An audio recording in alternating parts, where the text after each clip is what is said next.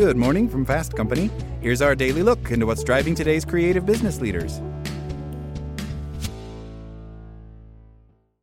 With Lucky Land slots, you can get lucky just about anywhere. Dearly beloved, we are gathered here today to. Has anyone seen the bride and groom? Sorry, sorry, we're here. We were getting lucky in the limo and we lost track of time.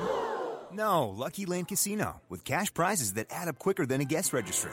In that case, I pronounce you lucky. Play for free at LuckyLandSlots.com. Daily bonuses are waiting. No purchase necessary. Void where prohibited by law. 18 plus. Terms and conditions apply. See website for details. As a longtime foreign correspondent, I've worked in lots of places, but nowhere as important to the world as China. I'm Jane Perlez, former Beijing bureau chief for the New York Times. Join me on my new podcast, Face Off US versus China, where I'll take you behind the scenes in the tumultuous US China relationship. Find Face Off wherever you get your podcasts. Good morning from Fast Company. Here's our daily look into what's driving today's creative business leaders. Sixty years ago, the animated series The Jetsons finished its first and only season before being canceled. Just 24 episodes were broadcast between September 1962 and March 1963. Despite this, the cartoon has achieved huge influence in popular culture with countless reruns, a reboot in the mid 1980s, 51 episodes over two seasons, and a feature length movie in 1990. The Jetsons was created by the Hanna-Barbera Animation Studio in Los Angeles as a futuristic version of the studio's hit series The Flintstones, the first cartoon series to gain a primetime slot.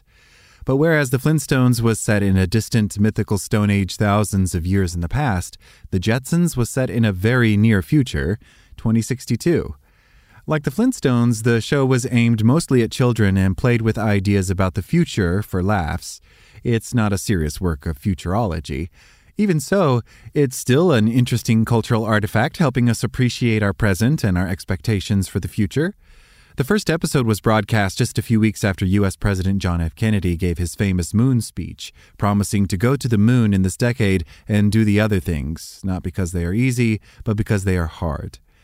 While that promise was motivated by fears of the Soviet Union winning the space race, the future depicted is mostly optimistic.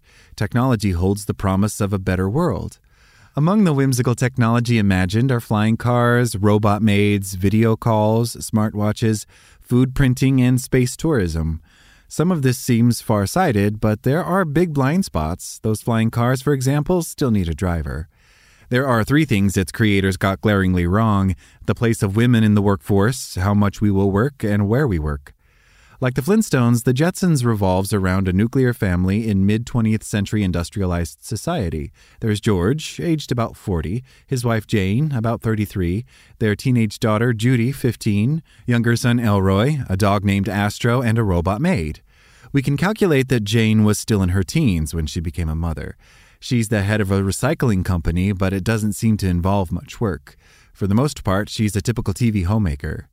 This is now the norm in only a small number of societies. It seems unlikely the trend in women's workforce participation will reverse in the next 40 years. Had the show been made a decade later, it's possible the influence of the women's liberation movement and books such as Germaine Greer's The Female Eunuch, published in 1970, would have altered this vision of 2062. In the 1990 movie, for example, Jane is an environmental activist. In a 2017 relaunched comic, she is a scientist working on the International Space Station. One explanation as to why Jane doesn't work is that George, the breadwinner, barely has to work either. He goes to work just two days a week for one hour a day as a digital index operator. This involves him pushing buttons to maintain an atomic supercomputer named RUDI, short for Referential Universal Digital Indexer. George's working hours reflect the optimism of the 1960s that gains made by workers in the first half of the 20th century, with a 40 hour, five day workweek becoming the norm by the 1950s, would continue in the second half of the century. Optimists hoped productivity gains from automation would mean a leisure society by the year 2000. This has not proved the case, with only marginal reductions in working hours for most since then. As U.S. economist and sociologist Juliet Schor noted in her 1991 book, The Overworked American The Unexpected Decline of Leisure, the idea that technology alone can lead to working less fails to account for the economic system in which work is done. That is, capitalism is geared towards increasing consumption and thereby profits. The emphasis has therefore been on making more money as the key to happiness, and therefore working even harder, not less. We can see this even in the current four day week movement, which promises the prospect of cutting the 38 hour, five day work week to 32 hours and four days, but only so long as the same productivity is maintained. Trials of this 180 100 model, 100% of the pay, 80% of the hours, 100% of the productivity, have been heralded a great success. But as work researcher Anthony Veal has noted, big questions remain as to whether these results are applicable across the economy. At this stage, the likelihood of significant reduction in working hours for most people over the next 40 years looks dubious. Even though George only has to work two hours a week, he still has to go to an office at Spacely Space Sprockets to push his buttons. This may reflect the fact that the internet and the personal computing revolution were yet to occur. Futurologists didn't start enthusing about the prospects of remote working until the 1970s. More importantly, that's just how things were conceived. Work was something done under the watchful eye of management.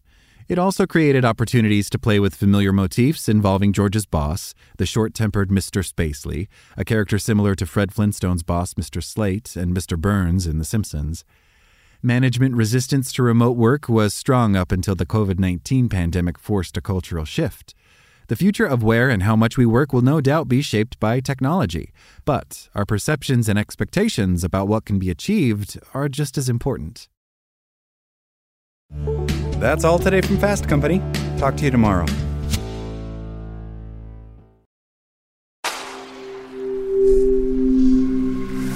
Spoken Layer. Introducing Wondersuite from Bluehost.com, the tool that makes WordPress wonderful for everyone. Website creation is hard, but now with Bluehost, you can answer a few simple questions about your business and goals, and the Wondersuite tools will automatically lay out your WordPress website or store in minutes. Seriously. From there, you can customize your design, pick your brand colors, and add blocks. No custom theme or coding required. You'll get content suggestions that you can keep or revise, and with Yoast SEO built in, we automatically help you get found in search engines. From step by step guidance to suggested plugins to an AI powered help bot. Our built in tools make WordPress wonderful for everyone. Whether you're a beginner or a pro, you can join over 2 million Bluehost users. Go to bluehost.com slash wondersuite.